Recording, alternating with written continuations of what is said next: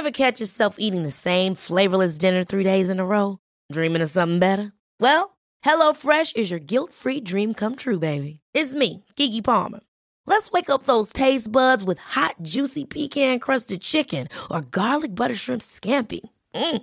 Hello Fresh. Stop dreaming of all the delicious possibilities and dig in at HelloFresh.com. Let's get this dinner party started. My business used to be weighed down by the complexities of in person payments. Then, Tap to Pay on iPhone and Stripe came along and changed everything. With Tap to Pay on iPhone and Stripe, I streamlined my payment process effortlessly. Now I can accept in person, contactless payments right from my iPhone. No extra hardware required. What's truly remarkable is how I can cater to all of my customers' payment preferences. Whether they're using cards, Apple Pay, or other digital wallets, Tap to Pay on iPhone and Stripe ensure a smooth checkout experience every time. And it's not just me. Stripe helps businesses of all sizes, from local markets to global retailers, scale quickly and stay agile. To learn how Tap to Pay on iPhone and Stripe can help grow your revenue and reach, visit stripe.com/tapiphone. Many of us have those stubborn pounds that seem impossible to lose, no matter how good we eat or how hard we work out. My solution is PlushCare. PlushCare is a leading telehealth provider with doctors who are there for you day and night to partner with you in your weight loss journey. They can prescribe FDA-approved weight loss medications like Wagovi and Zepbound for those who qualify. Plus, they accept most insurance plans. To get started, visit plushcare.com slash weight loss. That's plushcare.com slash weight loss.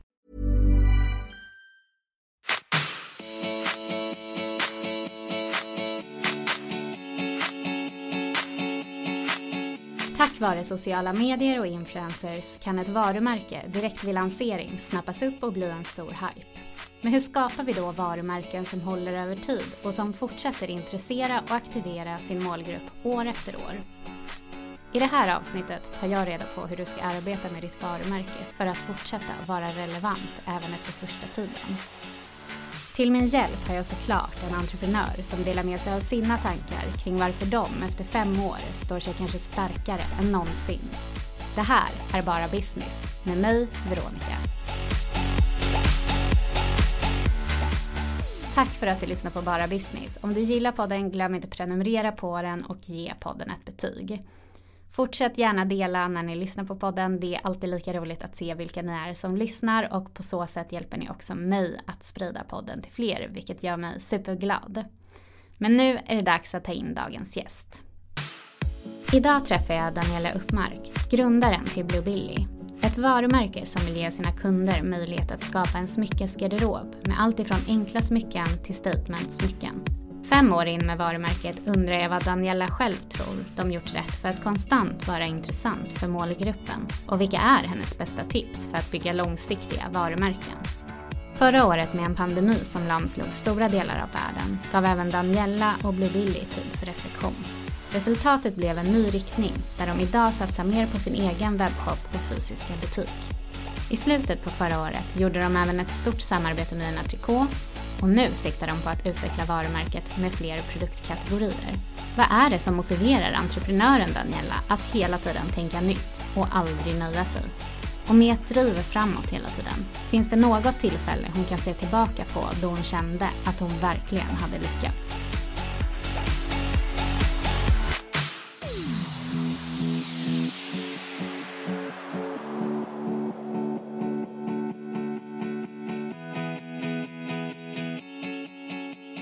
Hej Daniela och välkommen till Bara Business. Tack snälla. Kul att ha dig här idag tycker jag. Men detsamma, väldigt roligt. Det är säkert en del som har koll på Blue Billy sedan innan. Men vad är Blue Billy för dig själv? Ja, men Blue Billy för mig är ett eh, smyckesmärke som, där vi har tagit mycket mer inspiration från liksom, modebranschen i form av att vi inte, när jag startade, det är ungefär fem år sedan så sågs smycket lite mer som ehm, en detalj som man hade kanske samma varje dag. Eh, man bytte inte ut så mycket och det kanske inte låg så mycket laddad stil i själva smycket. Men snarare så här, det personliga bakom smycket. Och det vi har försökt göra är att bygga en tydligare stil kring smycket men också se det som en så här smyckesgarderob och tänka mer som ett klädmärke klassiskt gör. Att man så har en baströja, man har ett par basjeans, sen kanske man har en mer spexiga skinnjackan och eh, myskoftan och, och, och liksom lyft Blue Billy till att bli lite mer tänkt så helt enkelt. Så att vi har de här små nätta örhängena som eh, är lite mer everyday. Men så har vi ändå stora statement-örhängen som man kan ha till helgen. Tunna kedjor så att du kan bygga layering med en tjockare kedja. Tunna ringar, tjocka ringar och så vidare. Så att man liksom ser det mer som en smyckesgarderob. Och också ladda produkten med en stil. Eller en känsla snarare. Vad spännande och bra tänkt för det känns ju som sagt eh, det är kanske inte riktigt något som man själv reflekterar över att man ska ha en smyckesgarderob. Nej, och, exakt. Men det kan ju göra mycket om man har det och att verkligen att man vet när man ska använda smyckena och när man känner sig bekväm med vissa smycken och när det känns rätt. Verkligen och att man vågar vara lite kreativ kring, kring det och inte så här gå på den klassiska liksom, looken bara. Är det här någonting som verkligen fanns med dig från start när du startade det eller har det lite växt fram allt eftersom bolaget? Fram, skulle jag säga. Det som var med från början var det här att bygga en stil och sätta liksom smycket i fokus. Det var nog det som jag gick in med. Liksom att jag ville att det skulle, skulle ta större plats och att man skulle kunna börja med att snarare så här, jag till exempel älskar ju att ha en lugnare klädstil och få maxa med ett par större örhängen och så att gå the other way around istället för att det alltid ska vara, smyckena bara sätts på som en sista minuten grej. Så det fanns med från början. Men sen att vi har utvidgat och tänker mer kanske strategiskt kring hur um, vad vill man ha i sin smyckesgarderob och hela tiden utveckla det konceptet och liksom erbjuda mer och bredare produktspann. Det har kommit med åren skulle jag säga. Ja precis, man kanske inte heller kan starta upp med alla olika typer av smycken nej, i början. Nej exakt, det finns en väldigt mycket bredare produktkategori idag. Men hur gick det till när du startade Blue Billy? Vad var det som fick dig att starta företag? Jag eh, jobbade på en PR-byrå och så var jag Eh, men, vantrivdes där i den miljön. Sen ska jag säga så här, mina föräldrar är entreprenörer, jag är uppväxt så att jag liksom, i att man kan göra vad man vill och att hela tiden följa sin magkänsla. Det finns inga så här klassiska vägar att gå. Eh, ut, alltså högskola, whatever, gör vad, vad, som, vad som känns bra för dig. Så det har jag haft med mig och, och, när jag då började vantrivas, först älskade jag det. Jag älskade att bygga, alltså det var ju där jag hittade liksom intresset för att bygga varumärken. Det är min absoluta passion. Att, att ladda en produkt med så mycket känslor och liksom, eh, det hittade jag där. Men sen så vantrivdes jag i liksom arbetstiderna, och ja, att jag blev för styrd och kände att jag hade mer. Det var som att jag bara hade fått liksom, ja, känna på vad jag ville göra. Och då började det, alltså, vet, jag hade allt från jag skulle starta ett hälsoföretag med smoothies och shots och ja, ja, väldigt bredda skurar. Men sen så kom idén om Boxlight, mitt första varumärke, upp. Och det var som att så här, jag fick den här bilden av den här produkten jag ville göra och så sa jag upp mig typ en vecka senare. Det var väldigt så här, tydligt att jag ville göra det. Och sen så efter Boxlights resa liksom ganska snabbt så kände jag att när vi pikade i form av, jag pikade men när det gick väldigt bra så var jag så här: okej okay, men nu är jag 20, jag tror jag var 24 eller 25, några år innan barn, fan jag kör på ett till varumärke och nu kan jag ta lite av de pengarna från Boxlight och göra det. Och återigen, smyckesmärke fanns med, har funnits med i flera år, att vilja göra det. Så att det blev som en sån här now or never känsla. Och när jag började sitta där och började fundera och det hade kommit upp så fick jag jobbansökan från en tjej som eh, var utbildad smyckessmed. Som egentligen sökte till Boxlight, en praktiktjänst. Och då var jag så här, men det här är ett sign. Typ jag lyssnar väldigt mycket på universums sätt att skicka liksom olika signs. Så då anställde jag henne och hon fick sitta och göra smycken på vårt kontor. Så så började det och då kunde jag liksom få inblick för jag hade noll koll på produktion. Och jag gillar att vara väldigt nära processen i början för att jag ska förstå och för att det ska kännas lätt. För att jag, jag vet, alltså när jag får en idé så vet jag att jag har en ganska kort brintid på att få den att verkställas annars så kommer jag bli lite uttråkad och så kommer jag skita i det. Så att jag blir lite såhär, okej, okay, vad, är vad är mina hinder? Det är om det tar för lång tid i produktion, det känns långt bort. Så hon satt där i några månader och sen så fortsatte hon jobba för oss i ett tag och blev produktionsansvarig sen för Blue Billy. Lång story men så där började det.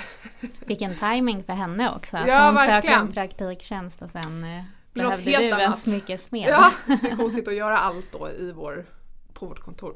Galet. Men hur ser en vanlig dag ut för dig nu då? För nu har det ju gått fem år sedan, ungefär fem år sedan du startade. Mm. Hur, vad är din roll idag i Blue Billy? Men nu har jag hoppat från designdelen och det har jag ju alltid gjort. Eh, Så nu är det mer liksom Design sitter jag fortfarande med, men jag sitter med i första skedet i design. Så mer moodboards, liksom steget, det första steget, vart, vart ska vi och liksom vad tänker jag framför mig. Och sen så har jag en designer som verkställer och ser till att vi håller en röd tråd och sådär. Och gör alla skisser.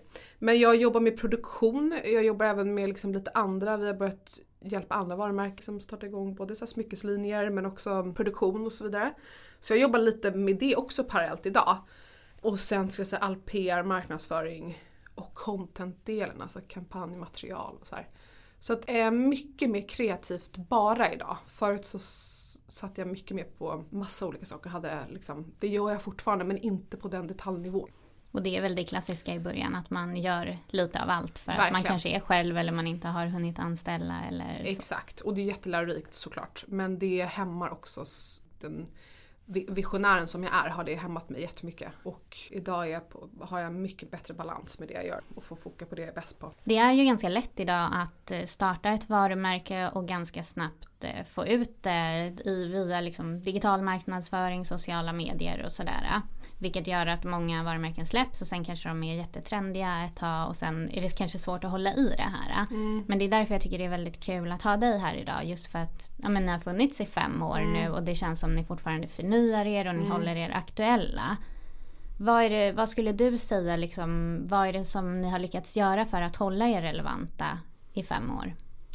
Ja men att eh, precis som eh, liksom, jag tror med, alltså jag, med en själv, som man är liksom på det personliga planet, att man hela tiden är öppen för utveckling, eh, lyhörd. Och med det menar jag allt från att men, lansera en webbshop eller känna av vad som händer liksom, runt omkring en men också vara lyhörd liksom, från kunders håll, det varit superviktigt för oss. Men sen så har min, hela tiden min liksom, fokus har varit inspiration, alltså inspirera, inspirera istället för att Alltså bygga den här som vi hela tiden har, den här känslan kring produkten och inte tappa det. Eh, för det är kanske lätt att man kör det i början, ett race. Och sen så blir det mer bara så här nylanseringar och så bara kör man på.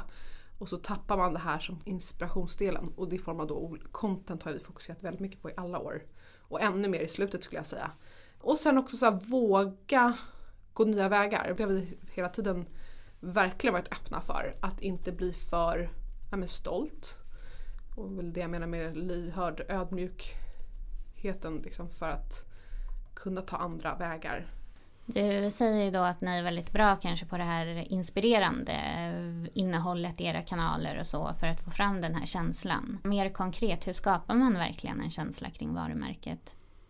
Jag går ju väldigt mycket på min egna magkänsla och den är ganska svår att liksom pinpointa.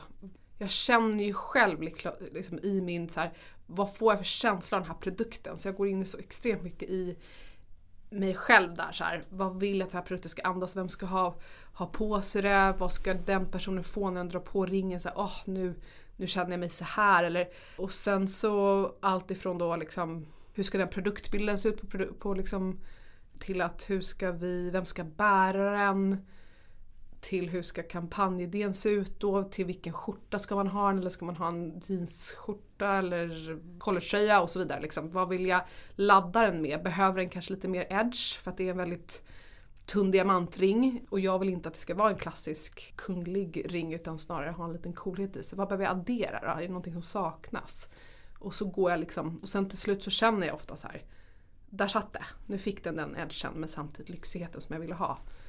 Så otroligt mycket magkänsla och ha liksom antennerna ute. Vilket jag har som människa. På gott och ont.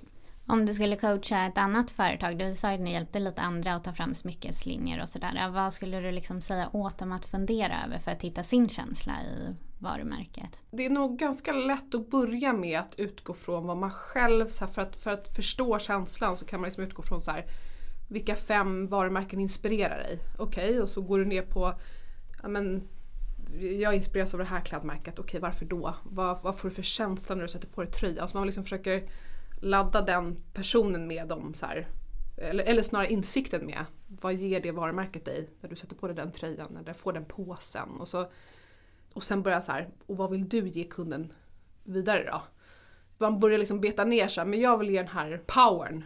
Så börjar man liksom säga, okej okay, vad, vad, är power för dig? Så man får liksom ta ner alla ord till att liksom få den här, vad, vad, vad känslan blir. Jag skulle börja där någonstans, försöka pinpointa vilken känsla man vill ge sin kund. Men det är väl jättebra tips och sen att verkligen bryta ner det lite och inte kanske bara hitta en känsla som man tar lite från luften utan verkligen landa i varför vill vi ha den här känslan. Och Exakt. Hur, hur kan vi sen jobba och hur får den? jag själv den känslan? Så att man börjar själv hoppa in i den världen lite och då börjar man plötsligt se andra saker som man inte såg förut och så börjar man bli medveten och så börjar man själv tänka på detaljer som du aldrig kanske hade tänkt på förut om du inte liksom gör det synlig för dem på något sätt. Har ni testat varumärket mycket på andra under tiden ni har utvecklat det eller har du litat på din egen magkänsla enbart? Nej, jag har nog litat väldigt mycket på min egen. Och det har varit, alltså i och med att Blue Billy är så mycket en del av mig, eh, verkligen också på gott och ont, men så när jag själv är bra på att stanna i mig själv så blir resultatet alltid bäst. Eh, sen kan man ha dåliga perioder då man svävar runt och börjar fråga för mycket och det vet jag också i mina så livsval att det oftast inte funkar för mig att fråga runt hur jag ska göra eller ska jag flytta dit eller ska jag skaffa barn nu? Det har liksom aldrig funkat för mig.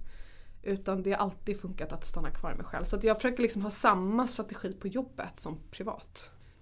Hur motiverar du dig då att liksom hela tiden fortsätta utveckla Blue Billy och har gjort det nu de senaste fem åren? I och med att så mycket känns som att det är just du. Mm. För mig har det alltid varit viktigt. Jag vet, jag känner väldigt snabbt, alltså jag är ju verkligen inte alltid motiverad. Jag har ju jätte, under de här fem åren haft jättemånga dippar liksom. Men det som man måste lära sig är ju så här, för mig har det varit viktigt att behålla pirret. För försvinner pirret då börjar det bli en anställning och det kan jag klara kanske ett år. Sen så kommer jag inte orka mer. Jag har blivit medveten om att pirret är superviktigt för att hålla den här äh, passionen levande och, liksom, och det är då jag blir så kreativ.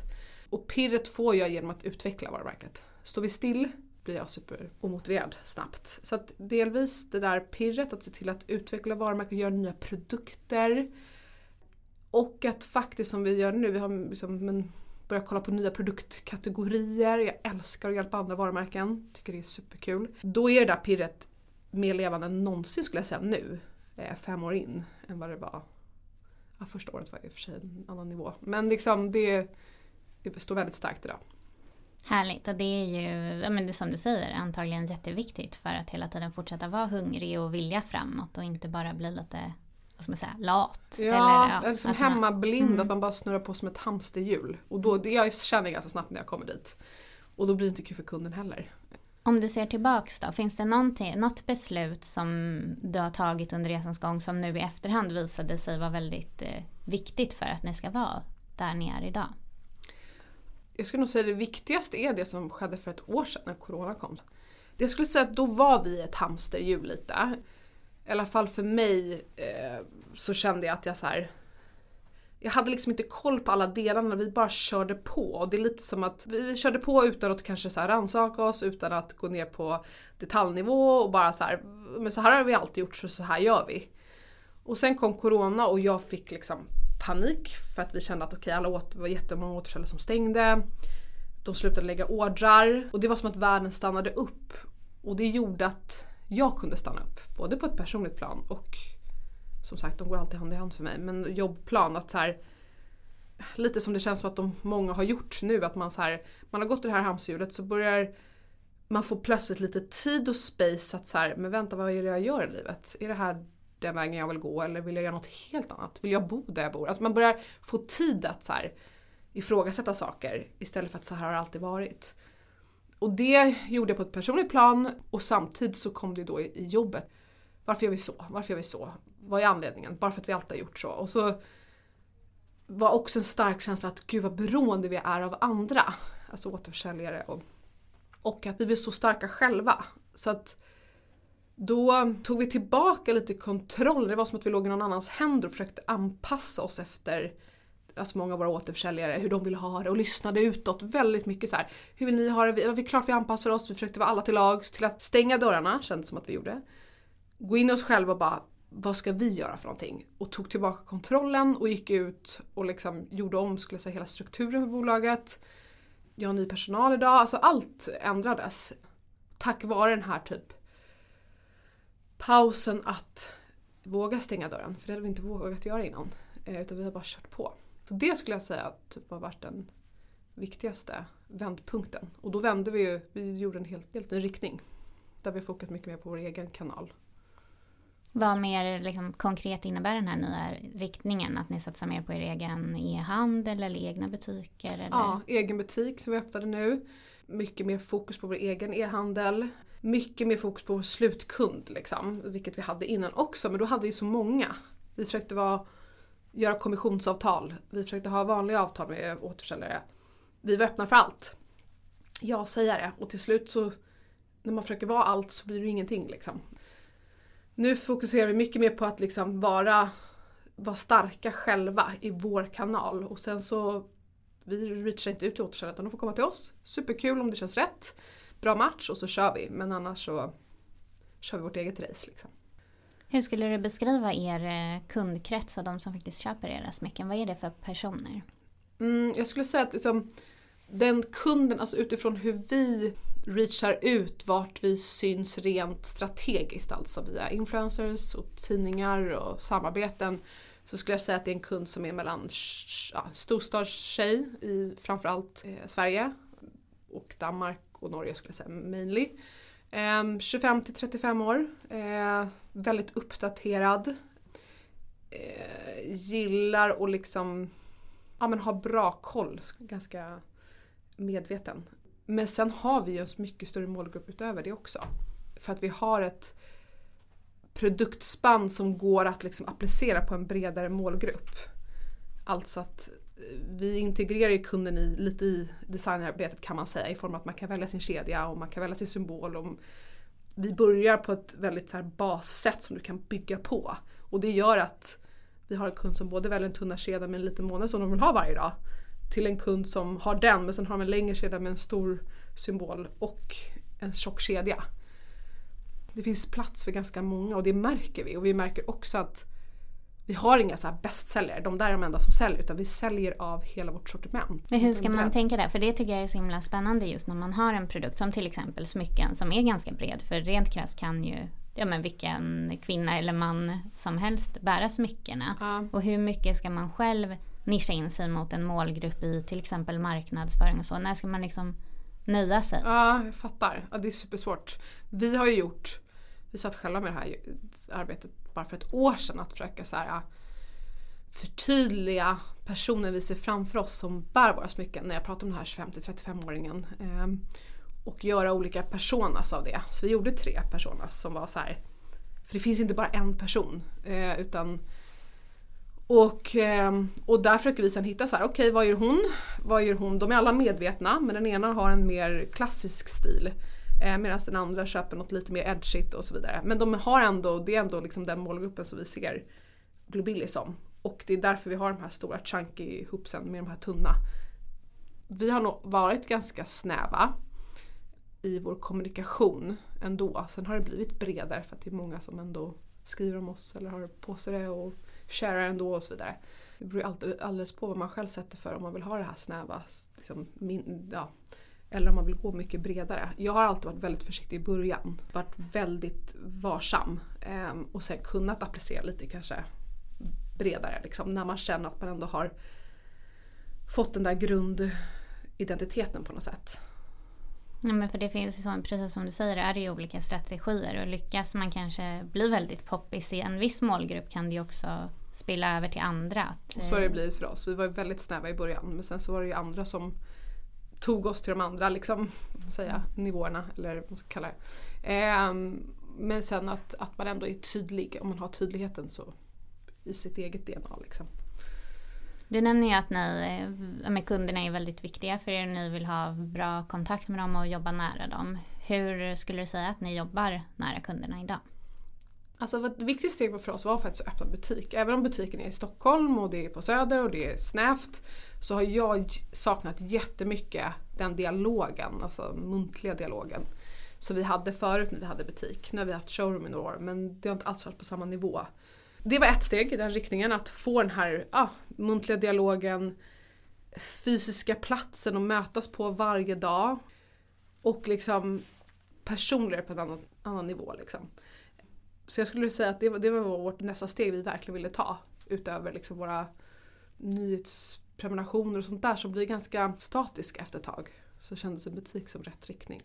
Och sen Instagram ska jag säga att vi pratar väldigt mycket med kunder. Men det är ju för att många kunder har Vi har ganska tight kontakt med våra kunder. Många kunder som är väldigt så här, ja men söker kontakt och vill liksom eh, alltid varit så.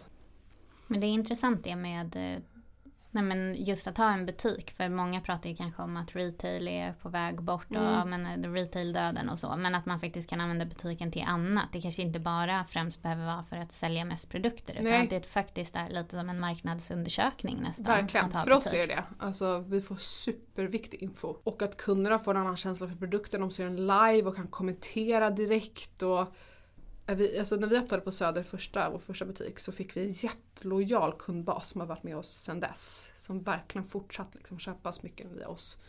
Och jag skulle säga att vi, våra butiker alltid gått bra och går liksom ännu bättre idag än vad de gjorde för några år sedan. Så jag tror att det handlar så mycket om vad du är för varumärke, vart du sätter dig någonstans. Nu har vi valt att placera oss på Nytorget. Där kunden är väldigt, vad ska man säga, lojal sitt område. Eh, verkligen nyfiken, det händer något nytt, varför har de öppnat här, vad kul, välkommen. Alltså mycket mer den känslan än, än vad jag upplever på Östermalm till exempel. Det händer så mycket på Östermalm ändå. Men här blir det så här, ah vad roligt, välkommen till oss, eller hit liksom. Vilket är superhärligt. Eh, så var det för oss också vid Mariatorget. Vi har ju många entreprenörer och företagare som lyssnar på podden och många är ju kanske i ganska tidigt skede fortfarande med sina varumärken. Vad skulle du ge för tips till någon som nu kanske precis har lanserat? Liksom, hur ska man tänka nu för att bygga ett långsiktigt varumärke som inte bara trendar en kort period? Jag tror att om man är en kreativ entreprenör som vill skapa ett liksom varumärke som, som man ska vilja bära om flera år och liksom tycka är relevant så handlar det mycket om att försöka stänga ute omvärlden och gå in i sig själv. Liksom, vilket många kan tycka är läskigt också. Men att så här, alltså både vara lyhörd men veta när det är dags att stänga och gå in i sig så här, och hitta den där unika egna känslan. För det är den som kommer göra dig unik. Um, sen kan man alltid bli inspirerad av bilder och design och så vidare men ändå försöka så här, stänga dörren och våga lita på sin egen magkänsla för då blir man unik och då, då skapar man inte bara det som trendar. Helt enkelt. Nej, ens egen magkänsla kan ju ingen kopiera. Nej, och då blir det, det blir liksom inte Ja, jag, jag, tror att den är superviktig. Och sen skulle jag också säga så att det handlar så mycket som entreprenör också att så här, jobba med dig själv på det personliga planet. För att det är någonting annat än att vara anställd. Man utsätts för mycket mer eh, på gott, ja, både positivt och negativt. Men liksom man måste hålla sig stark och liksom värna om sin kreativitet och var, och lära känna sig själv. Så här, vad, vad, vad får min kreativitet att blomma? Eh, vet du inte det kan det vara supersvårt efter två månader när det blir superintensivt och du sitter där och bara vet inte ens vad du vill skapa för produkt härnäst. Och då börjar du blicka runt och så tappar du liksom den där grundkänslan för vad du vill göra. Så jag tror att det är viktigare än någonsin när man startar eget att parallellt jobba med sig själv och lära känna sig själv. Så här, vad är mina triggers? Och som sagt, när är jag som vassast? På mitt jobb och vad behöver jag för att få det livet? Som entreprenör kan du ju verkligen då välja att men, en morgonpromenad, liksom, köra meditation, eh, inte sitta för mycket på kontoret, en gång i veckan sitta på ett café, titta på människor och så vidare. Skapa din, liksom, dina vägar för att liksom, nå bästa möjliga resultat. Du upplevs ju väldigt medveten om vad du behöver för att må bra och för att ha det här pirret och så. Har du alltid haft det eller har du hittat det längs vägen och hur hittade du det? Nej, jag har alltid varit så. Eh, sen ska jag säga att jag tappade det längs vägen. När jag startade så var jag väldigt vass på det. Och jag skulle säga att om jag kollar på min uppväxt så har jag gjort liksom en, jag har alltid gått min egen väg. Och alltid känt efter vad jag vill göra. och Aldrig gått enligt några mallar. Men sen längs vägen när det blev intensivt och mycket och jag har haft flera varumärken och jag fick barn och då har det varit krävande och då tappade jag den här, så här innebörden av att ta hand om dig själv. För det är, det är tufft att sitta där och ha ett intensivt jobb och bara så här tappat bort sig själv lite i allt vimmel. så kan man ha med sig det längst vägen för då är det en super, ett superverktyg. Och det var ju att jag startade Boxlight var på grund av att, ja men det är kanske normalt att man gör i 30-årsåldern, men jag hade den där äh, tidiga liksom ändå så här magkänslan och vågade. Men sen så har jag blivit, nu är jag tillbaka liksom, men det, jag var ute och snurrade ett tag. Och Boxlight för de som inte vet vad det är, det var ju de här ljusboxarna kan man väl beskriva dem, där man kunde skriva, man hade olika bokstäver där Exakt. man kunde skriva det på. Exakt, så hade, vi hade mycket mer i produktutbudet också. Men, men absolut, ljusboxar liksom, hemmet. Du är inne på att ja, men, eh, företaget påverkas väldigt mycket av hur du är personligen och så, men hur, om man då har en dålig period som person, hur undviker man att man drar ner hela företaget i det? Ehm, att snabbt ta hjälp skulle jag säga. Och då menar jag liksom allt från, eh, som jag sa innan, så här, vad är viktigt för dig? Nedvarvning, jag har gått mycket terapi, gjort väldigt mycket liksom, olika typer av terapiformer för att hålla mig liksom skarp och liksom hålla den här kreativiteten, passionen. Alltså nu går inte jag i terapi och gör alltid för att det ska gå så bra som möjligt på jobbet, det är inte det det handlar om utan snarare bara så här ju bättre jag mår och ju bättre jag är i, ju lättare kan jag se de här som jag tror jättemycket på liksom signs och när jag vet att jag har om jag testar någonting nytt och så känner jag att jag har flow, bara så oj nu, nu när du är medveten så ser du ju andra liksom vägar öppnas, öppna upp sig.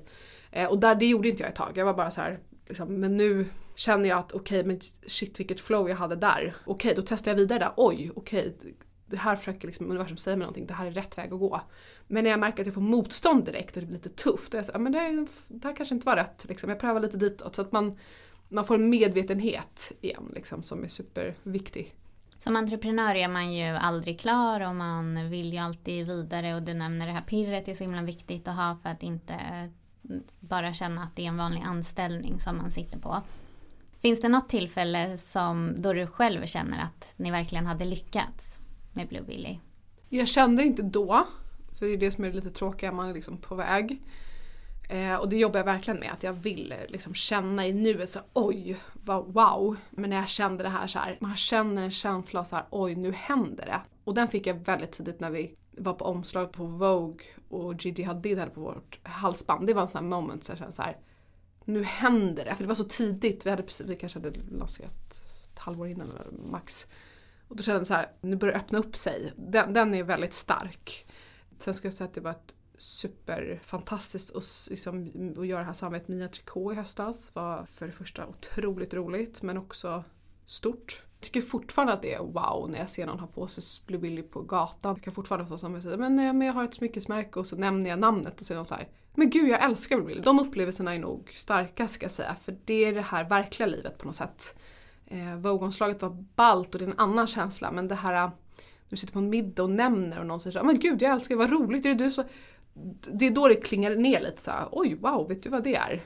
De är fortfarande väldigt starka liksom. Men då förstår man att man verkligen har nått ut med varumärket Exakt. till och ja, vem som helst. Ja, och det säger väldigt mycket att man inte kanske förstår det fortfarande. Så att man får de här, eller om någon har på sig ett par örhängen och säger så här, oj, är det någon som har köpt Billy? Jag har ju fortfarande den, och det kan jag gilla, att, att man har den så här, och jag blir chockad fortfarande och blir alldeles varm liksom. Wow. Du nämner ju samarbetet med Gina Tricot som ni gjorde i, i höstas eller i, ja, Exakt. i slutet November. på året. Ja. Hur gick det till? Hur kom det sig?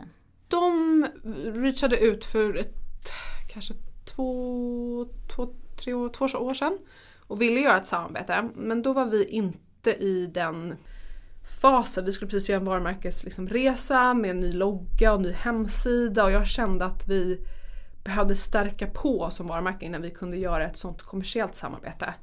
Det, behöver, det handlar ju verkligen om tajmingen. Så då tackade vi nej. Och sen så gjorde vi den resan och sen i våras så möttes vi på ett event, en av de som på JTK som jobbar med samarbete. Um, där vi började diskutera och då var det plötsligt så här, nu var det rätt för mig. Så här, nej men nu känns det helt, helt rätt och tajmingen var rätt. Ja, så vi satte, vi höll på många månader med det och så kom ju corona mitt i allt. Så det var en väldigt speciell situation men ja, superkul. Vad ser du att ett sånt samarbete dels har gett er men också ja, men ger på sikt? Det har gett oss, alltså det är svårt att säga en ny målgrupp nu men vi har ju, det har absolut gett en, en spread liksom och det var ju det som var det coola att vi kunde både få värna om varumärket för vi var så i, alltså Gina Tricot är väldigt, de, jag tycker de är på en spännande plats men de är super, de värnar verkligen om varumärket eh, och vill verkligen att man håller det liksom till att man får samma känsla som, som vår kund får. Att vi ja, men värnar och håller om varumärket. Men samtidigt så har de ju en superkraft.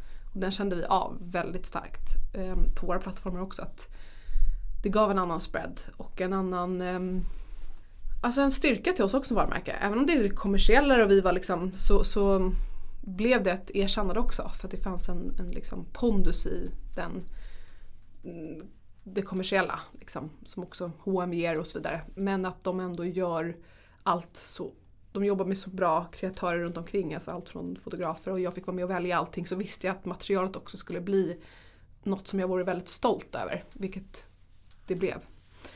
Du är ju inne lite på det redan nu just, liksom kring hur man kanske ska tänka när man då väljer en samarbetspartner. Att här var Gina Tricot väldigt duktiga på mycket som du värdesätter och så. Men hur, hur vet man att ett varumärke är en match? För annars som litet varumärke kan man ju bli ganska smickrad av att större varumärken vill göra samarbeten. Men bara för det behöver det ju inte betyda att det är rätt Nej. och går i linje med en. Hur ska man liksom känna av att man är en bra match? Alltså mycket är ju timing. För oss var det också det. Men timingen vart man själv är som varumärke. Liksom, vi hade, vi hade funnits i fem år, jobbat väldigt mycket med vårt varumärke. Vi hade precis gjort den här nya resan som hade fått läggas lite med nytt namn, alltså med logga och så vidare. Så vi var liksom redo, vi behövde det här. Och är du ett med ditt varumärke så kan du oftast känna så här, ja men det här är det vi behöver. Nu, det här året behöver vi någonting helt annat. Um, nu håller vi mer på att liksom, vi har mycket killar som köper Blue Billy. Eh, men vi har absolut inte riktat oss åt det hållet. Och det vill vi göra. Aha, men då, blir ju, då landar det väldigt så här, men okej ett unisex-samarbete med ett herrmärke skulle ju landa väldigt rätt för oss just nu. Så det handlar ju om att sätta sin egen plan först. Och utefter planen så får man se, passar du in i min plan? Vad, vad var vårt nästa steg? Så att du måste liksom äga det själv. Eh, inte ändra planen. Nej och inte bli så här, oj oj okej. Som jag höll på att göra kanske två år innan. Utan liksom man känner av vad man behöver liksom. Om man har den här tydliga planen.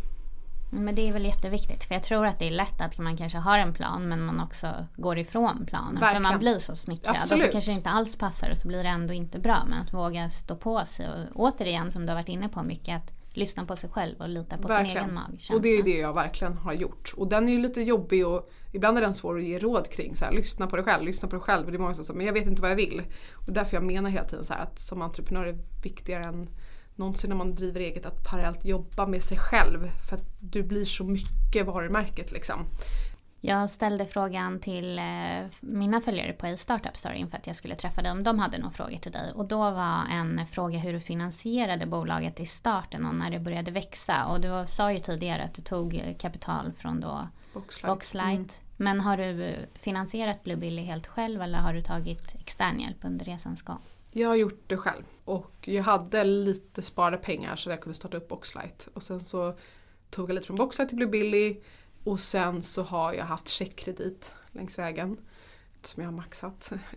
Men det har varit, alltså det är så svårt men jag pratar ju med många som är så här, hade du velat ta in kapital tidigare i början?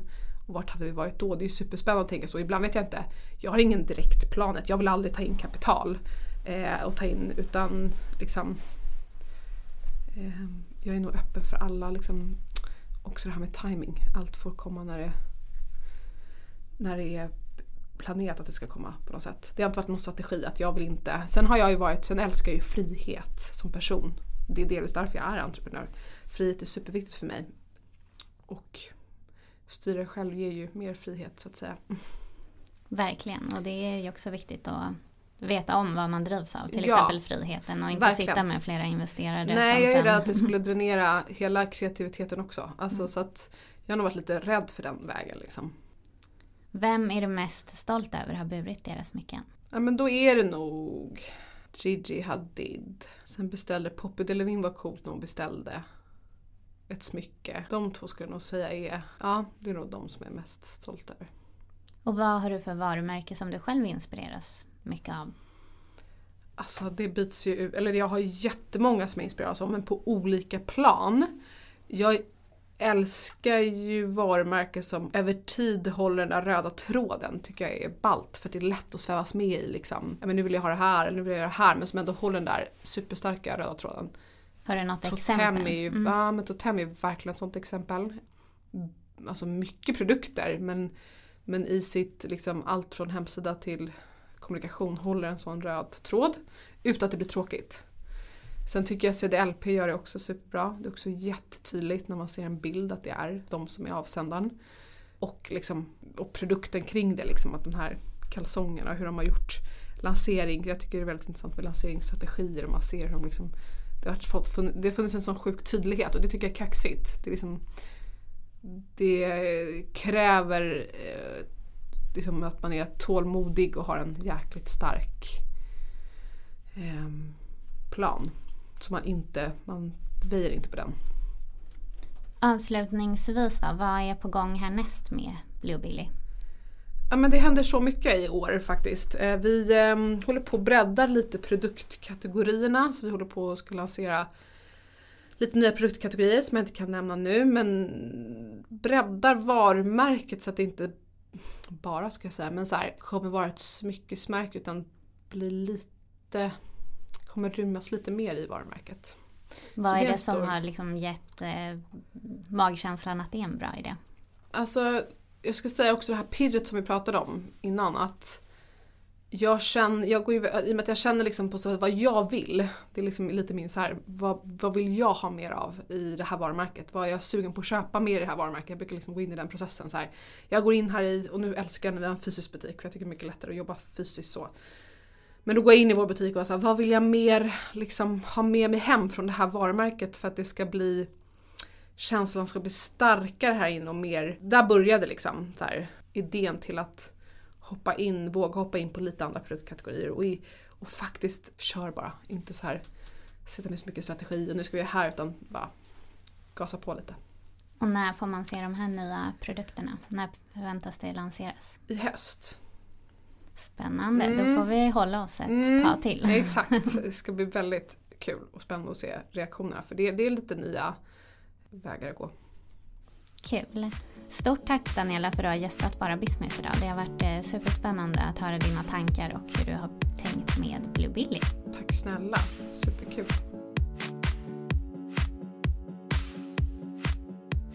Det var verkligen fint att träffa Daniela och höra hur hon har byggt Blue Billy och jag blev väldigt imponerad av hur mycket hon vågade lyssna på sig själv och sin egen magkänsla. Det som jag tar med mig är ju såklart det här pirret. Pirret ska man hålla levande och man ska lära känna sig själv så man vet vad det är som får igång pirret. Vad är det som får kreativiteten att blomma och när är man som vassast och vad behöver man för att kunna vara så pass vass? Jag tar också med mig att man ska försöka hålla ett fokus för när man försöker vara alla till lags och göra allt så blir det ofta ingenting. Så våga lita på den där magkänslan och håll ditt fokus om vad du tror är rätt väg. Jag tycker också att det var coolt att höra att hon vågade säga nej till Gina Tricot första gången de approachade henne för hon själv kände att tajmingen inte var rätt.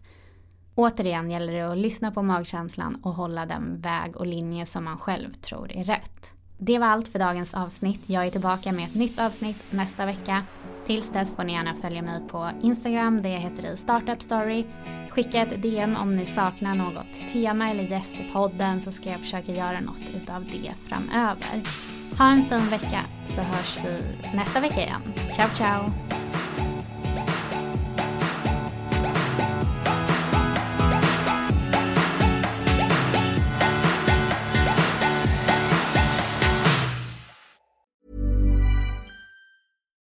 One size fits all seems like a good idea for clothes until you try them on. Same goes for healthcare. That's why United Healthcare offers flexible, budget friendly coverage for medical, vision, dental, and more. Learn more at uh1.com. Hey, it's Danny Pellegrino from Everything Iconic. Ready to upgrade your style game without blowing your budget? Check out Quince. They've got all the good stuff shirts and polos, activewear, and fine leather goods, all at 50 to 80% less than other high end brands. And the best part? They're all about safe, ethical, and responsible manufacturing. Get that luxury vibe without the luxury price tag. Hit up quince.com slash upgrade for free shipping and 365 day returns on your next order. That's quince.com slash upgrade.